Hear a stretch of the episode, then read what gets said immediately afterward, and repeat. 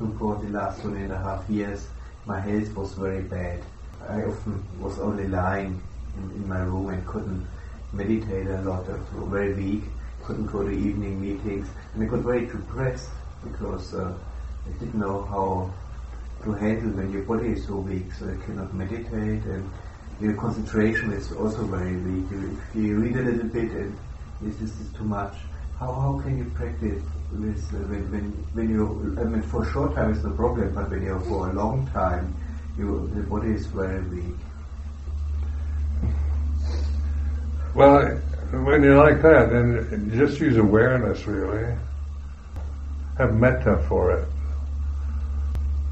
And just investigate it. You know, a, you're still you're still can be mindful, and then the the uh, unpleasant feelings, the pain, the discomfort, and even your emotional reactions to it of not wanting to meditate, you can't do it, things like this. Just use what's ever present to be aware of it in terms of it's like this, not to make it into, you know, a problem, but to just don't make problems around it. Uh, one year I had malaria, you know, and very badly, and I had asked the same question that you just asked to Luang Chah. I can't meditate anymore. I'm just too weak and sick. I mean, at Tham Saeng Phet, I was thinking I was really developing samadhi and I was really going for it tooth and nail and face I'm getting it. And then suddenly you can't do anything. And then you've got all these these views about malaria that you've heard, you know, about people dying, going crazy, uh, because I didn't know what to expect. So Ajahn Chah said, well now your meditation is malaria. And that, keep that in mind. Just use what whatever it, you're experiencing, you know, good or bad, with this attitude it's like this, so you're just kind of accepting it and be patient with the with the discomforts, uh, physical or mental, that you're going through. You learn a lot from that, you know. I learned more from that than I uh, did from getting samadhi. Because you have to really uh, change your attitude.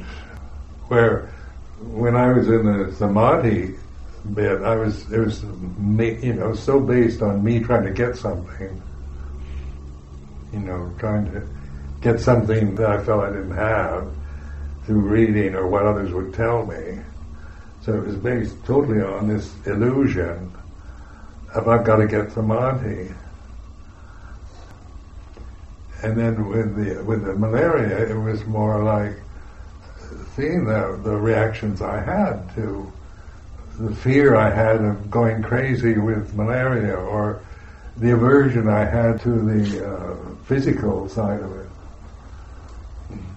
And so I just started just observing and I let go of the mental reactions because I realized I wasn't going to die.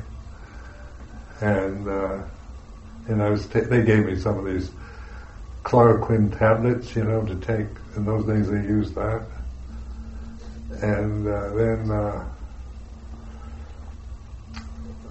just I realized that the actual what like malaria, one day you're feeling quite normal, and then then you start feeling the oncoming of this fever. It's got you can pick it up very quickly, and you think here here it is, the malaria thing, and then it, it builds up to a crescendo in a few days, and then it and then it just ceases, and and you like I'd just be soaking wet, like it, all, the water in my body just kind of drenched the, the mat I was under. And then you got this feeling of kind of cool relief, which was very pleasant. You know, so all the things about malaria weren't all that. Some were pleasant, some were, weren't. But if you're just fighting against malaria out of ignorance, then you you may not notice anything other than you don't. How can I get rid of it? I, I don't want this. And, and I had reoccurring fevers for about a year, and then it stopped.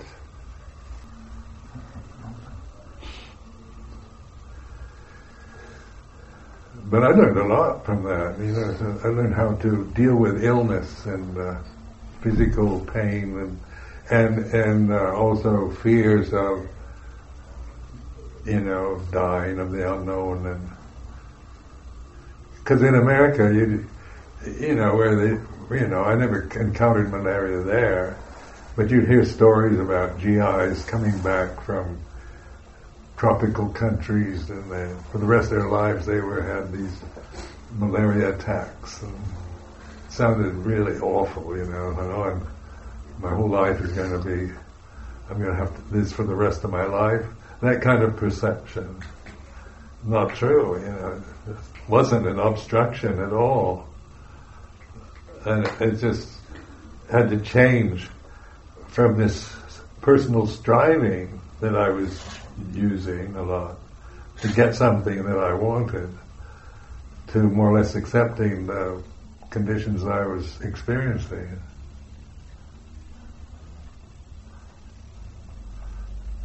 So when you have when you get like that, you know, I encourage you to try it out because it'll you learn a lot. You know, it's not these are not obstructions even though you might personally regard them as such, but that's another view you, you, you create yourself.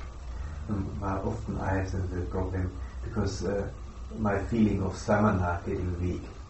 You know, because I'm only lying there, you know, not even can go pindapat, yeah. evening chanting, cannot meditate, you know, I can only read a book, you know, it's not samana like, and then I feel depressed because, you know, this is not like someone else doing, so it's more judging thing is coming, and so this, this works together.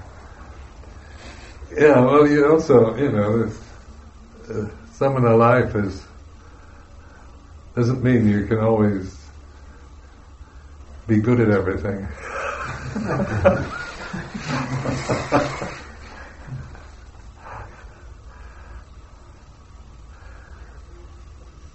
Because in Thailand, they, you know, the word gang is applied. You know, oh, he's really gang, he, does things very quickly and better than the rest. And he kind of holds that up. So many of the gang Farang monks disrobed.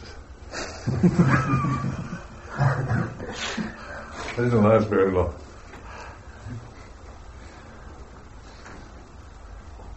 So that's why, why you know, have more confidence in your in your awareness of these things. Uh, you know, whatever you're grasping, you, you feel you're you're not a very good samana. That's a feeling you create.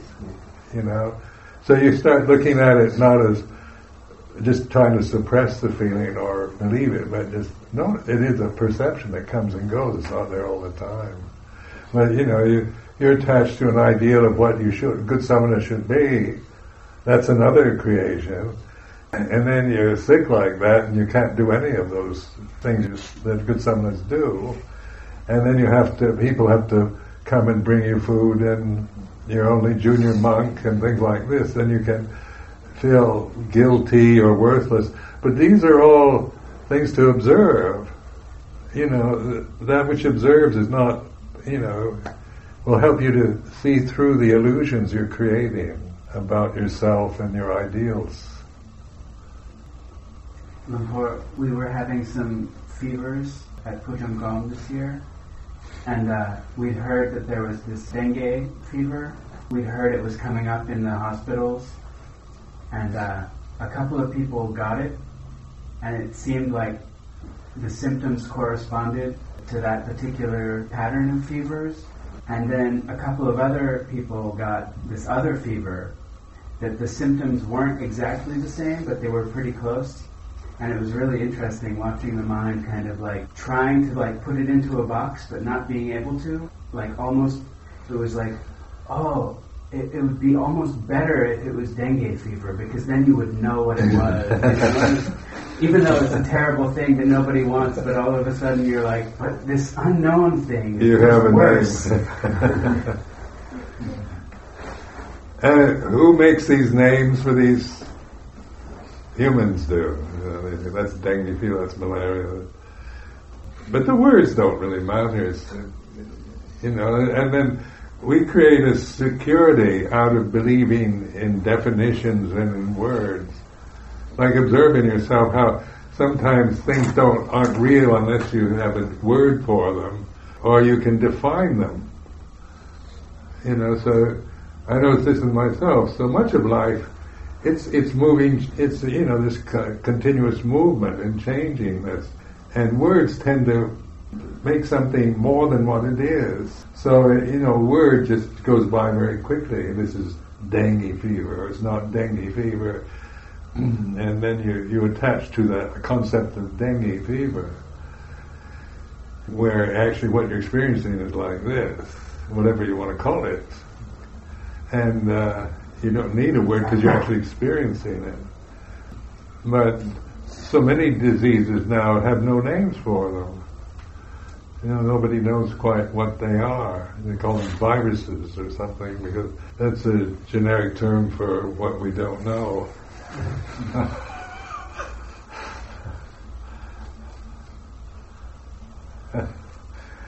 and this is like the human human condition is, you know, we live in, we create this world, uh, for, uh, a, a world that we create ourselves and gives us a sense of security. Like I met people who wanted an identity, no matter if it was a good one or a bad one. So you know, say I, you know, I'm just a nobody, can be another ego. you know, so or alcoholics will will say, I'm an alcoholic, almost. You know, when you first meet them, I'm an alcoholic, and and, and that's an identity, something to uh, define yourself with, alcoholism or, or uh, whatever, you know, nationality, class, sexual orientation. Everybody's pinpointing themselves as some kind of, you know, heterosexual, homosexual, or bisexual, and then, then you're identified with with race or class or ethnic group and why do we do this? You know, why why do we have to have a definition? Because we don't know ourselves, so we want even if it's not a very nice, like I'm a nobody or I'm just I'm just an ordinary guy, it's still an identity, and uh, or I'm a hopeless case, or I'm no good. You know, you can. I've heard people talk about themselves like that, or others more like saying, well, I'm, you know, I was first in the class and I was a, a, a very highly regarded basketball player and I'm a film star or a rock singer. you got, you got, uh, you know, and, th- and, then it's like being a famous person or a movie star, something that gives you, a, you know, an identity of being somebody important. And then we within the forces, you know, the milieus that we're living in, you know, what, you know, what, what, how do you see yourself in the sangha? What identity do you hold about yourself? But you know, you're the one that creates these identities. They aren't absolute fixed identities sent from above. They're they're what we create in our own minds.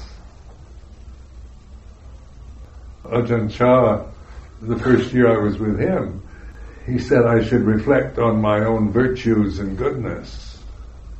He could tell that I'm my basic character tends to be self-critical. I, I, I was very much aware of weaknesses and faults and negative things about myself because I thought that's being honest. You know, I'm honest about myself. You know, I've got this problem with this and that, and a lot of fears and and that. But Luang Por didn't I guess he could tell that that was my tendency. So he said, think about your goodness. And so I went back to my kuti and I started trying to think my virtues. And I never thought of myself. Here I was 33 years old or so, and I never thought of myself as virtuous or good. Actually, nothing came up in my mind.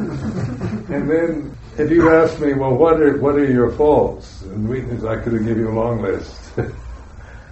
I think, why is that? Why do I, why do I see the just the negative side of me because if I was just a neurotic, hopeless mess with all these faults and weaknesses, why would I be living at Wat Pah Pong, living under Vinaya, keeping uh, celibacy? You know, why wouldn't I? You know, if I was such a neurotic, screwed up person, why wasn't I back in Berkeley taking all the drugs? This is when the drug scene was wide open. You know, they were having a really good time. you know, you could do anything you wanted, and nobody would criticize you for it. Where, you know, in Bapo, very strict. You know, you had to conform, you had to do things according to, and uh, boy, boy, I could, I could have left and gone to Berkeley and just led a kind of easy life, but I knew that that's what I didn't want. So that's because I really, I began to admit I really love truth, goodness, and beauty. Otherwise, why would I be a monk? Why would I meditate? Why don't I just, you know, I was in a situation where hedonism was encouraged everywhere. Enjoy the world, enjoy the senses, do whatever you feel like, attitudes. Wasn't that I was prohibited from that, just I could see that, that it was a hopeless way to live in the end, you know, I could I was aware in Berkeley of people that had lived that way for a long time and they were not. They were rather pathetic, you know. As you get older, it is a kind of ugly way to have to live your life.